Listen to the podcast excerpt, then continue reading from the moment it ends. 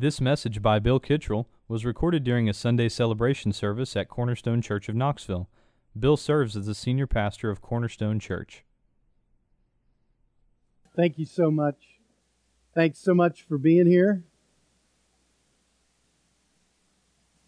How you doing?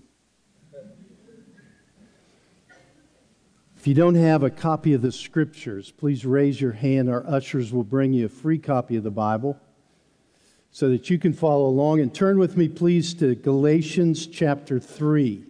We're doing a series of messages as we celebrate the Protestant Reformation of the 16th century and beyond. A series of messages on Paul's letter to the Galatians, several churches in this area. We're going to look today at Galatians chapter 3. So turn with me there. I want you to be able to follow along as we unpack these verses. I'm going to start reading just for context, and because these are two of my favorite verses, in chapter 2, verse 20. Galatians, begin reading in chapter 2, verse 20, and then we'll just go right into chapter 3 down through verse 9.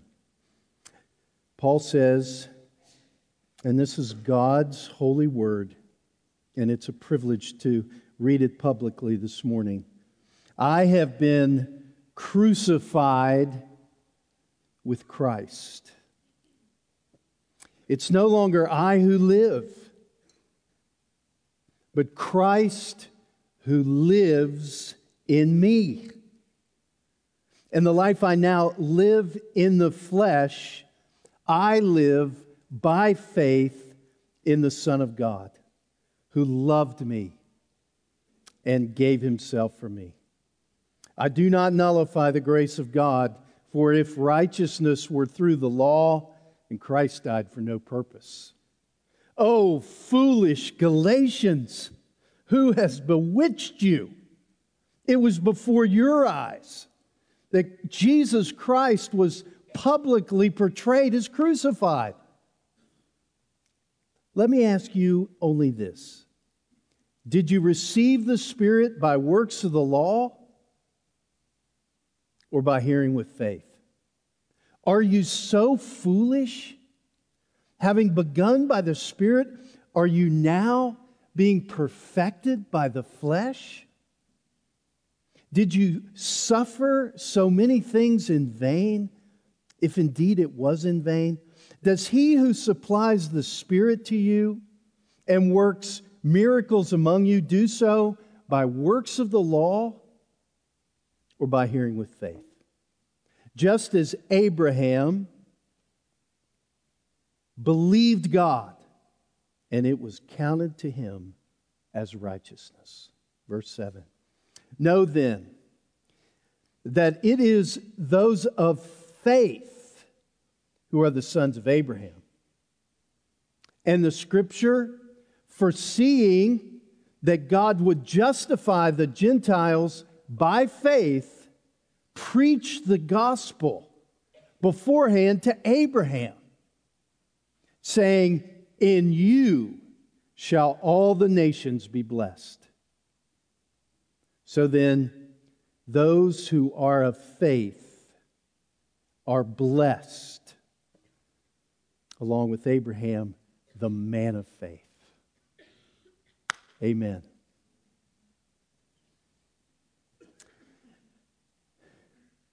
Main point today believe the Lord wants to get something critical across to us as a church, as a community.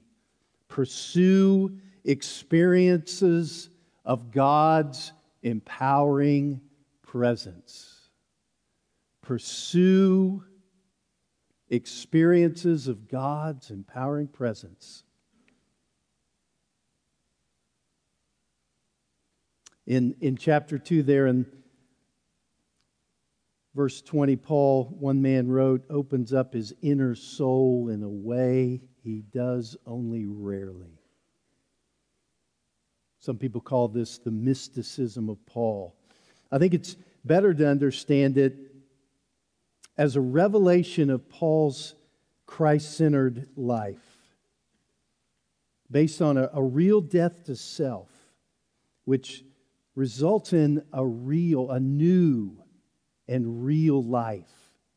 He calls Christ living in me. That's the Christian life, that's the expectation. Christ living in me. Galatians is about more than justification by faith alone. It's, it's about more, as good as that is, it's about more than forgiveness of sin. It's about life changing power because that's what these churches that Paul planted were experiencing and we're continuing to experience. If you study Reformed theology, and we've been talking a lot about it, you will find yourself at times among cessationists.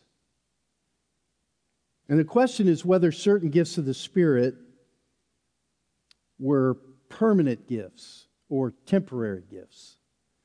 They believe that some gifts have, quote, ceased, thus the name, cessationists. They, they think they were essential for the church in, in her infancy, but once the New Testament was complete and we had the Bible, we had the New Testament scripture, God's word, canonized and given to the church, these, these gifts, these extraordinary gifts, cease. So so you could say that we are, or I am, a continuationist. I believe the Spirit continues to work today the way the Spirit worked in the New Testament.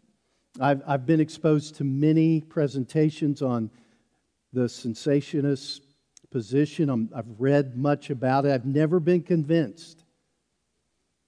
Most, most cessationists realize it's not explicitly taught in the Scripture, but it's, in their opinion, implied. So they treat it as a secondary issue, and we have wonderful fellowship together. Martyn Lloyd-Jones is an interesting man. He was and remains a hero for many of the Reformed people that I know and you know. He was from Britain, but he was loved around the world. He was Reformed, but he was not a cessationist. Throughout his life, he insisted on and longed for a vital spiritual experience in the church.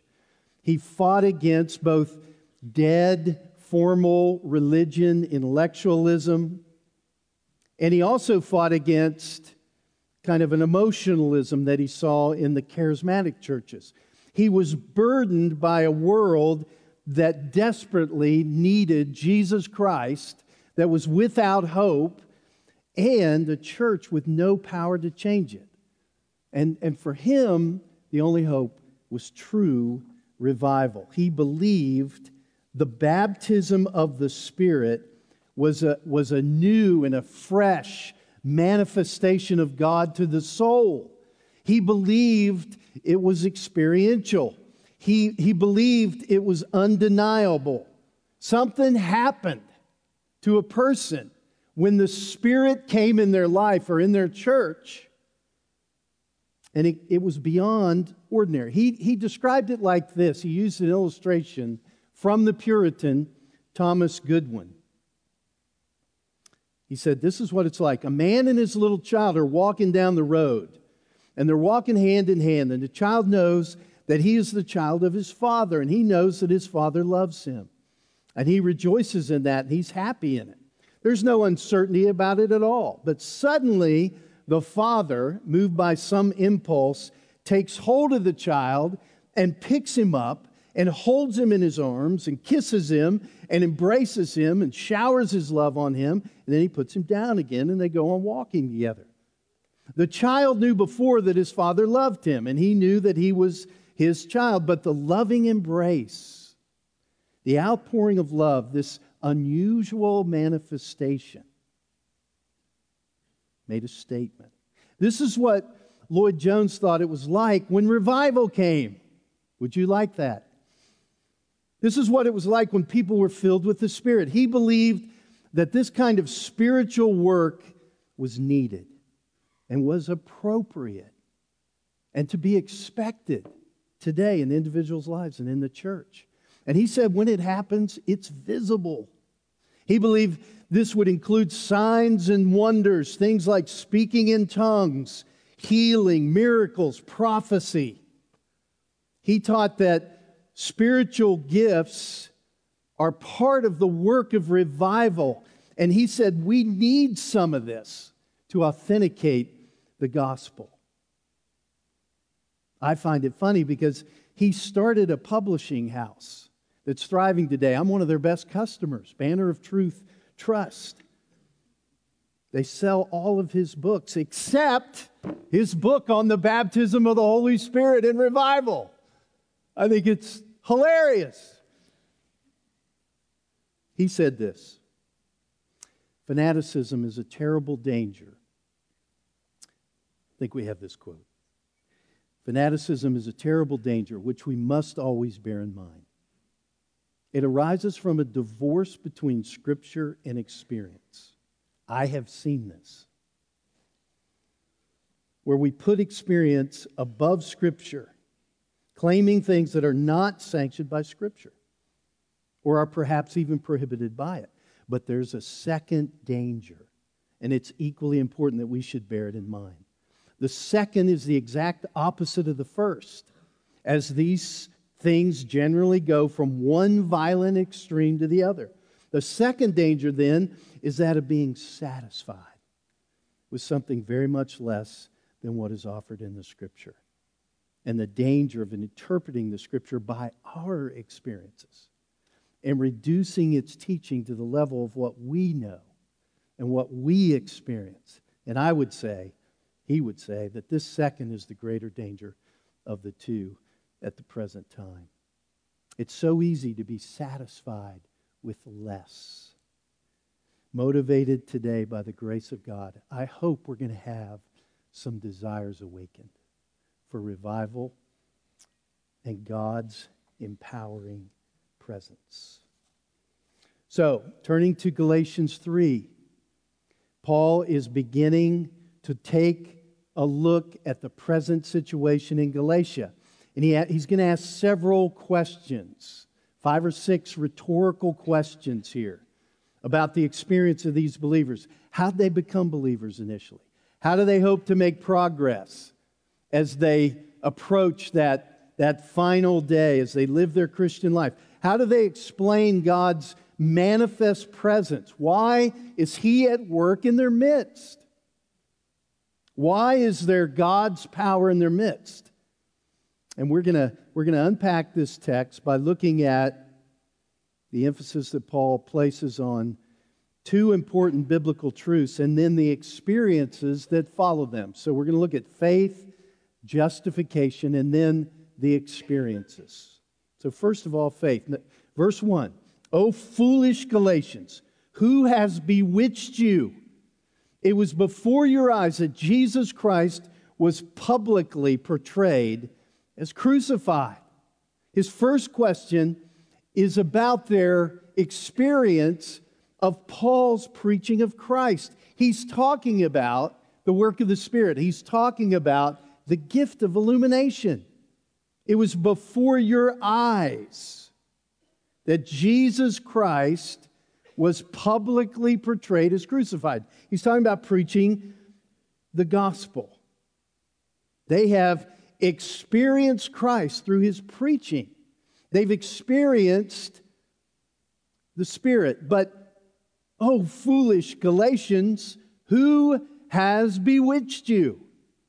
This, is, this would have been common imagery in the Greek world. The, it, it's, it's that of them being deceived by an evil eye. Are they under the spell of an evil eye? Would have been a common way of talking. You might say, I hope you're doing well and unharmed by the evil eye. You know, we might say UT football may be under an evil eye. Or I hope, I hope, I hope Bama is under an evil eye come Saturday. And may the Yankees always be under an evil eye. You get the point. It's, it's very striking language. Paul is upset. Why is he asking Christians, churches, are you under an evil eye? Before their eyes, Christ had been put on public display. He had been crucified with Christ, and he had preached to them Christ crucified, and they had seen it. John Piper says this from his wonderful book, I highly recommend, that touches on this whole subject of the work of the Spirit powerfully. The portrayal came with words, it was preaching, not pictures. But it was so real, so vivid, that Paul said it was an appeal to their eyes. Before your eyes, Jesus Christ was publicly portrayed. They saw the peculiar glory of Christ in the preaching of the gospel. Paul was so taken back by their apparent departure that he called it a kind of witchcraft. Who has bewitched you? They had been converted by seeing the peculiar glory of Jesus, most vividly in his crucifixion. His hope was that his letter, the letter to the Galatians, would blow the demonic vapors away and restore this vivid sight of Christ's glory. They experienced Paul's preaching, they experienced it powerfully. You can have this happen in reading the Bible. It's God's word in hearing preaching. It's a work of the Spirit. They experienced the gift of illumination. They heard the preaching of the gospel supernaturally. There was a revival, they were changed. And it begs the question, verse 2. Let me ask you only this did you receive the Spirit by works of the law? Is that how it happened? Or by hearing with faith? How did this powerful work, this gift of illumination, they saw Christ with the eyes of their heart crucified. How did it happen? You, it's a statement. You received the Spirit by hearing with faith. You didn't experience God's empowering presence by works of the law. And now they are free in Christ, free from the law, but they're submitting to bondage. If they accept the false teachers, it, insistence on circumcision and observing days, works of the law, if they accept that, it's as though, he says, Christ died for nothing. He's, he's appealing to their experience. The contrast, the great contrast here is works of the law and hearing with faith. And his point is the experience of beginning life with Christ is on the basis of faith. And, and life as a Christian continues on the basis of faith alone, apart from works of the law. He remembers, he was there, that the transformation that took place in their lives when they saw, when they received that gift of illumination. It was a dynamic, powerful work of the Spirit, it was a revival. They've been deceived by an evil eye, and now they're ready to add works of the law. So he wants to learn this one thing, just only. Just, just I want to, one thing. Tell me this. He was there. It was an experience. He knows they were there too. It's not something you miss. The argument of this letter is about life in the Spirit of God. It's an appeal to this. And he uses this to demonstrate the truthfulness of Reformed theology. He, he's going to use this to demonstrate how wrong they are to get faith wrong. His concern is to show them that their relationship with God is grounded solely on faith alone. It's by Christ alone, through faith alone, by grace alone. It's not the result of works of the law by any measure. You receive the Spirit by hearing the gospel with faith. Here's what Martin Luther said in his commentary Man's heart does not understand nor believe that so great a treasure namely the Holy Spirit, is given by only the hearing of faith, but reasons after this manner forgiveness of sins, deliverance, the giving of the Holy Spirit, of righteousness, and everlasting life are great things. Therefore, if you will obtain these benefits, you must perform some other great and weighty matter. This opinion, listen, the devil does well like and approve and also increases the same in the heart. But we must think that it pleases God freely to give this unspeakable gift to us. I say, who are unworthy. As Christ says in Luke, Fear not, little flock, for it is your Father's pleasure to give you the kingdom. Though we are unworthy, we receive powerful experience of God's presence by faith alone. Verse 3 Are you so foolish? Having begun by the Spirit, are you now being perfected by the flesh?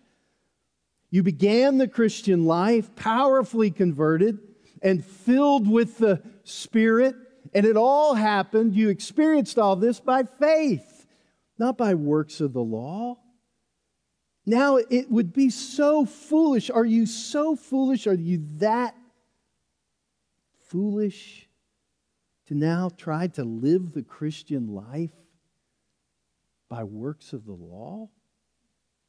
This is, this is the heart of the matter in, the, in Galatians. This is the crucial issue. This is what is making this letter so emotional for Paul. He is teaching us.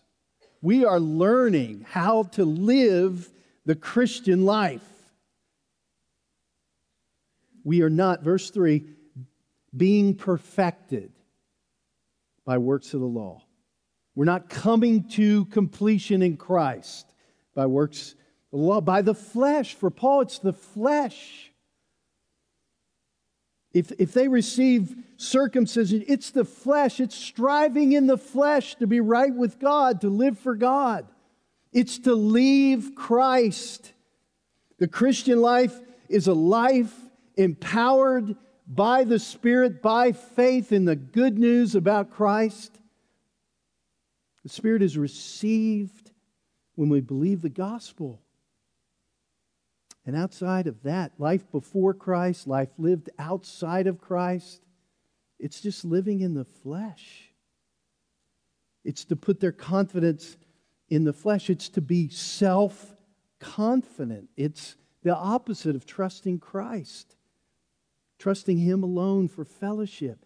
And Paul's angry. He will later call these false teachers agitators.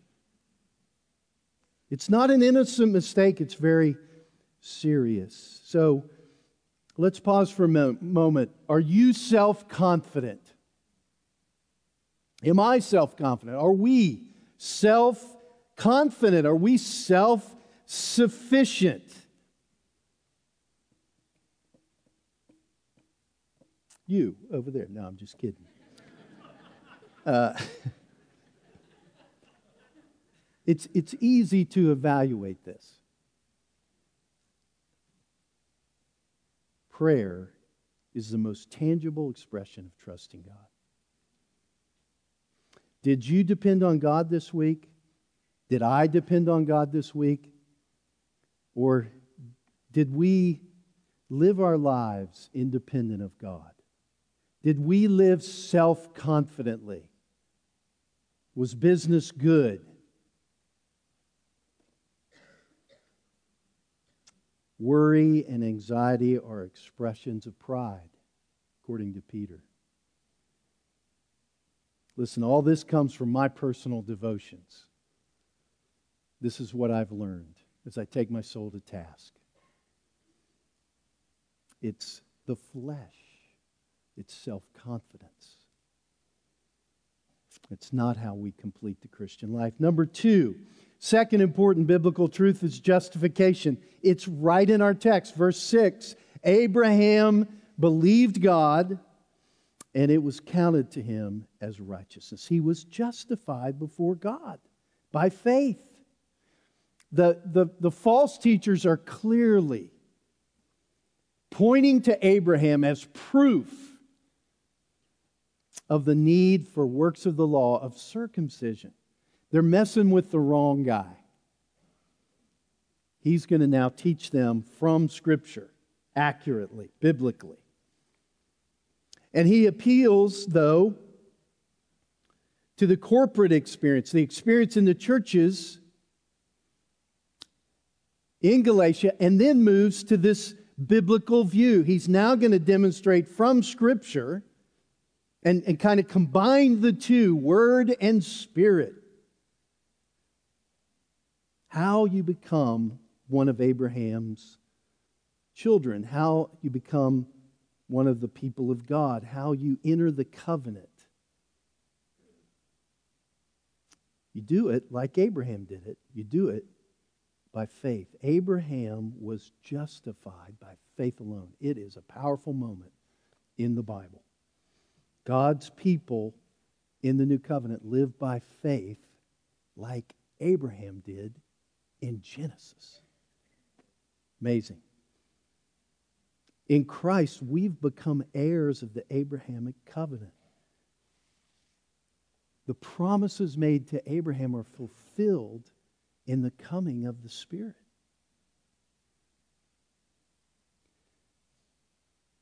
Abraham's right standing with God was a result of his trust in God. In Genesis 15, Abraham, remember, was wondering if his only heir would be his servant. And the Lord promised him, No, you're going to have so many kids, more numerous than the stars of heaven. And Abraham responded by believing. He believed. He believed God. He performed no works. The focus is on the work of the Lord. The focus is on Abraham's trust in what the Lord would do, that he would fulfill his promises, and it was counted to him as righteousness. He was justified by his faith. It was reckoned to him that he was righteous. He wasn't inherently righteous. Read Genesis. It was a gift to Abraham. He received by believing. He was counted as righteous before God by faith, even though he was ungodly. God justifies sinners. Faith is counted as righteousness. Why? Why? Because it unites believers to Christ. Even Abraham. Christ is our righteousness. Verse 7 Know then that it is those of faith who are the sons of Abraham. So, what, what, what's required to be part of Abraham's family? Works of the law? No. They, they appealed to Abraham for obvious reasons, but no. Children of Abraham believe just like Abraham did. Abraham believed before the law was even given. The Galatians don't need circumcision to be justified in God's sight. It's faith and faith alone that makes one a child of Abraham.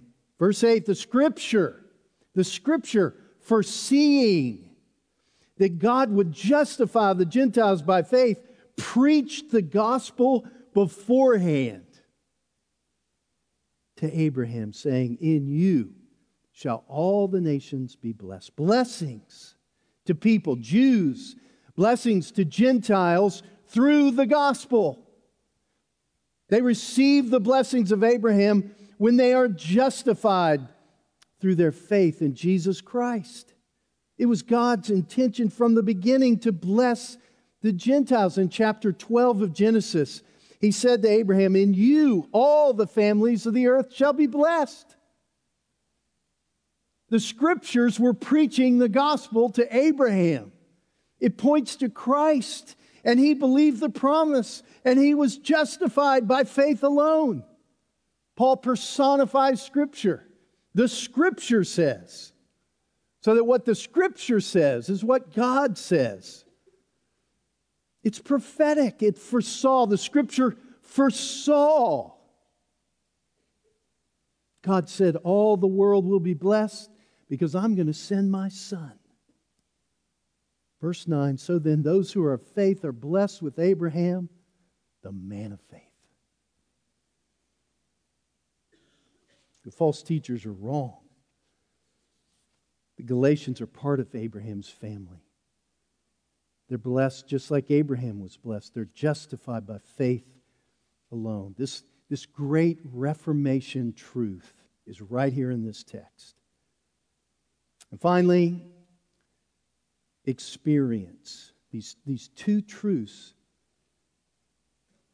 lead to experience. If you look in verse 4, it says, Did you suffer? If you, if you have an ESV Bible, some translations translate it like this, but if you have an ESV Bible, they'll have a little number there and there'll be a text note that says uh, experience.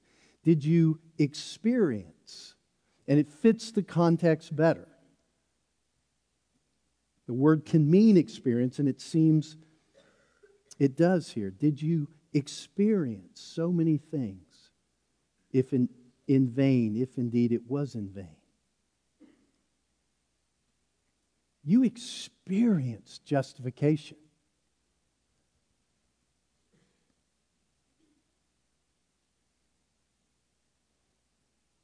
Jake remembers that he was converted on October 15th. You experience justification.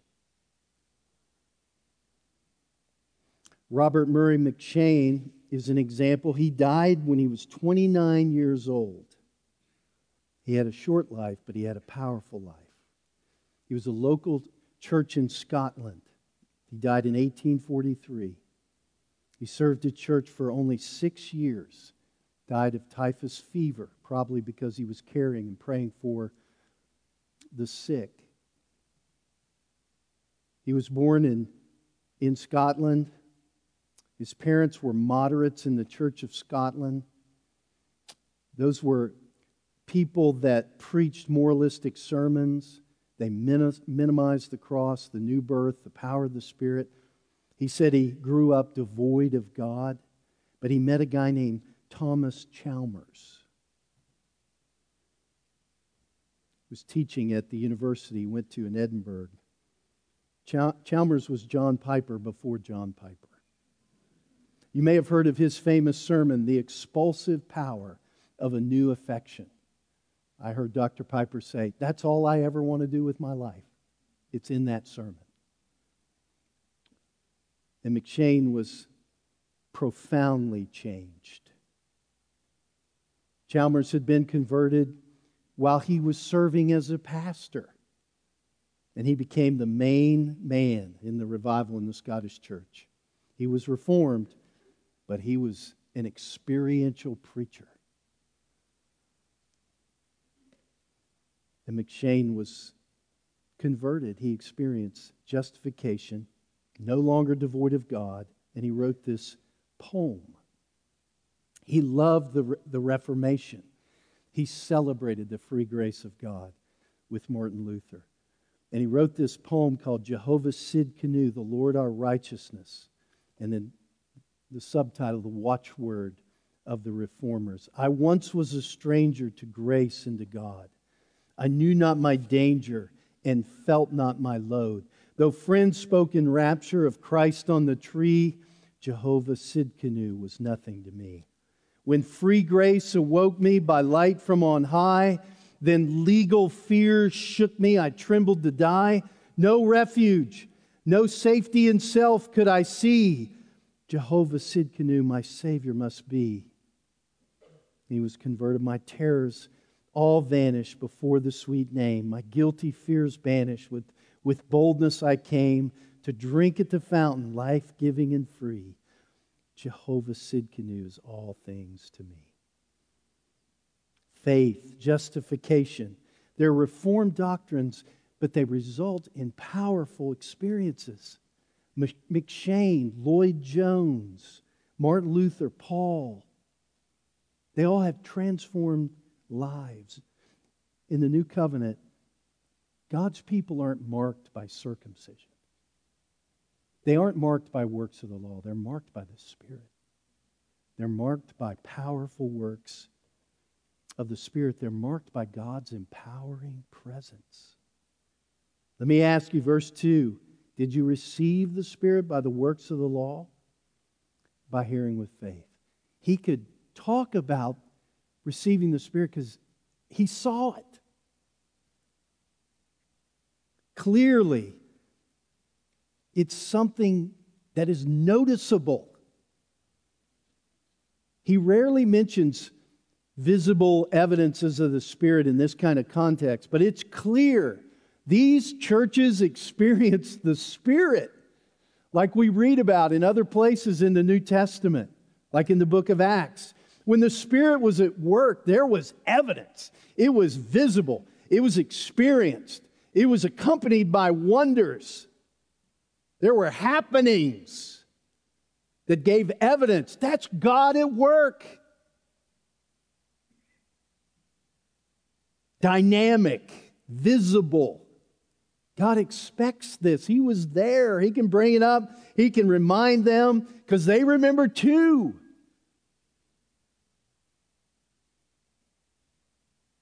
The Spirit is, is crucial and it's noticeable last week when I got to the meeting,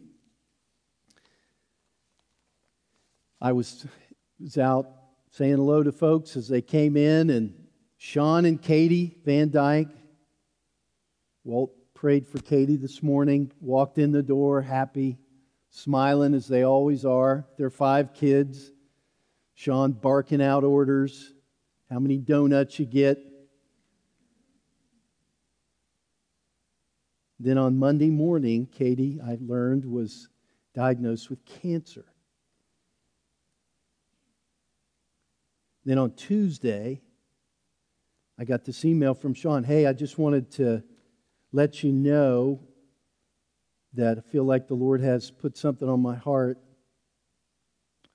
to see if there's any opportunity for us to serve other people. I really believe God has allowed Katie to go through this for a reason and it's to bring others to Christ with her story and the journey we've been on for the last 10 years. If there's any opportunity to do this, let me know. So I wrote him, I said, Can I talk about this in my sermon Sunday? And he said, Sure. So I, I asked him about the details. Katie was diagnosed with multiple sclerosis in 2008. And over the last couple years, it's began to progress. Areas of her brain, there's brain tissue that dies. If you know anything about the disease, these areas are getting larger. There's no known cause, there's no known cure. Five years ago, Katie felt a lump in the front of her neck. Turned out the doctor determined that it was, they were 90% certain it was thyroid cancer. She had this surgery. They did a biopsy. It wasn't cancer. They believed God healed her. She'd been operating with half a thyroid for the last five years, no issues. That's God's mercy. That they, they believe that's God healing her.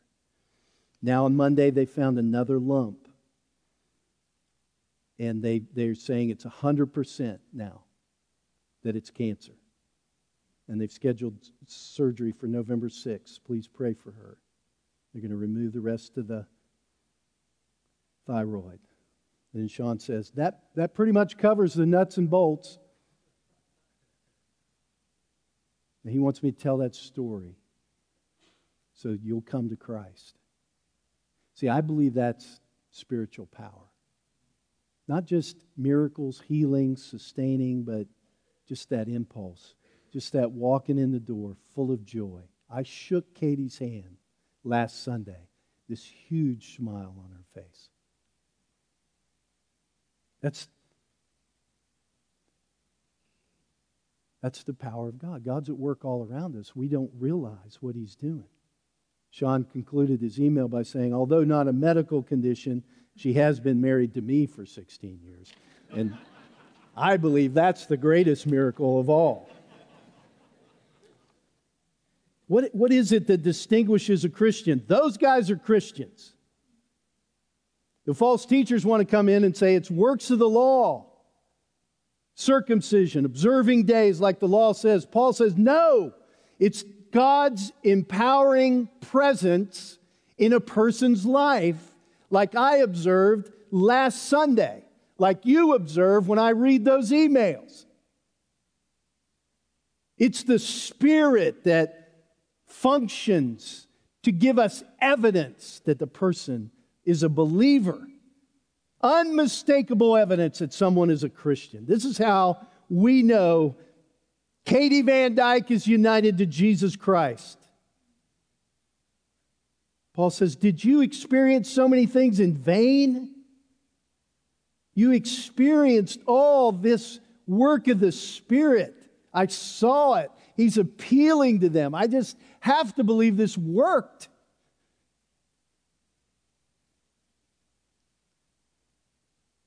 If you yield to the works of the law, he says in chapter 5, you're severed from Christ. You who would be justified by the law, you've fallen away from grace if you do that. He is expressing disbelief that people who had experienced so much of God's Spirit would now turn to works of the law in light of the fact it was so evident to him and to them that they had been justified because of the work of the Spirit. You know, the Reformation was a revival. It was, you know, everybody that talks about it, Christian and non Christian, says there, there, was, there was a revival. Society was transformed. We've been watching the Vietnam movies by Ken Burns, the documentaries recently, and they showed the 60s and all the turmoil. It was like that in the Reformation, but it was religion that was driving the boat. College students were involved. I've, I've read about them pelting priests with dung. They'd take dung, poo poo, and put rocks in it and throw them at the priests. I don't know if that was a work of the Spirit, but things were being stirred up. They would go into the churches and not allow the priests to worship Mary. They would drive them from the altar. They would post threatening letters on the monasteries. They, in, they invaded the churches when Mass was being given, and they'd start singing songs like, O Beer of Brunswick, to disturb the meetings. It's amazing the things that were happening. In January 1522, there was a, a newsletter that went out and reported what was going on in Wittenberg, Luther's town. Man said, It looks to me as if God intends to offer us all great grace. The prince can no longer stop matters. Let other princes do what they will. They won't be able to prevent or suppress it it is from or by God. We will yet see miracles. All around, in all little towns, strange events and happenings are taking place. May God grant his grace. Amen. That's written by a non Christian, a biography by a non Christian. That's what was going on. That's what was being reported. The person that wrote that report told about a merchant arriving in Wittenberg, and he went to the Augustinian monastery there was only one monk left, everybody else had left. And he gave praise to God and thanks and wept. He called Wittenberg the holy city. Doctrine experience, faith, justification. They go together. Revival. Verse 5 Does he who supplies the Spirit to you and works miracles among you do so by works of the law or by hearing with faith? He, he's appealing to their present experience. They received the Spirit and they continue to receive the Spirit by faith alone. He's, he's not talking about just individuals, he's talking about whole communities, the churches, different churches. They are experiencing the Spirit. If you began life in the Spirit, Paul is saying, in light of how much of the Spirit's presence you've experienced, all by faith, all apart from works of the law, well, then your present experience of the Spirit, this, these supplies of the Spirit that you keep re- receiving, you're now enjoying them. They're not based on works of the law. So, therefore, justification is by faith alone. Say no to works of the law. The impl- implication here is that there's ongoing supplies of the Spirit. And I want us to evaluate our experience of the Spirit in light of these scriptures. And also throughout the New Testament, we read things like Ephesians 5 be filled with the Spirit. 2 Corinthians 13, have fellowship with the Spirit. Galatians 5, we'll see live by the Spirit, keep in step with the Spirit. Paul will talk about the fruit of the Spirit. In 1 Corinthians 12, he said, To each one, to each one, the manifestation of the Spirit is given. And he talks about in Ephesians 4, not grieving the Holy Spirit, not quenching the Spirit. It's surprising, it's shocking how many activities are said to be done in the Spirit. Here's what Gordon Fee says Our own experience of the church tends to cause us to be either unfamiliar or quite uncomfortable with such phenomena.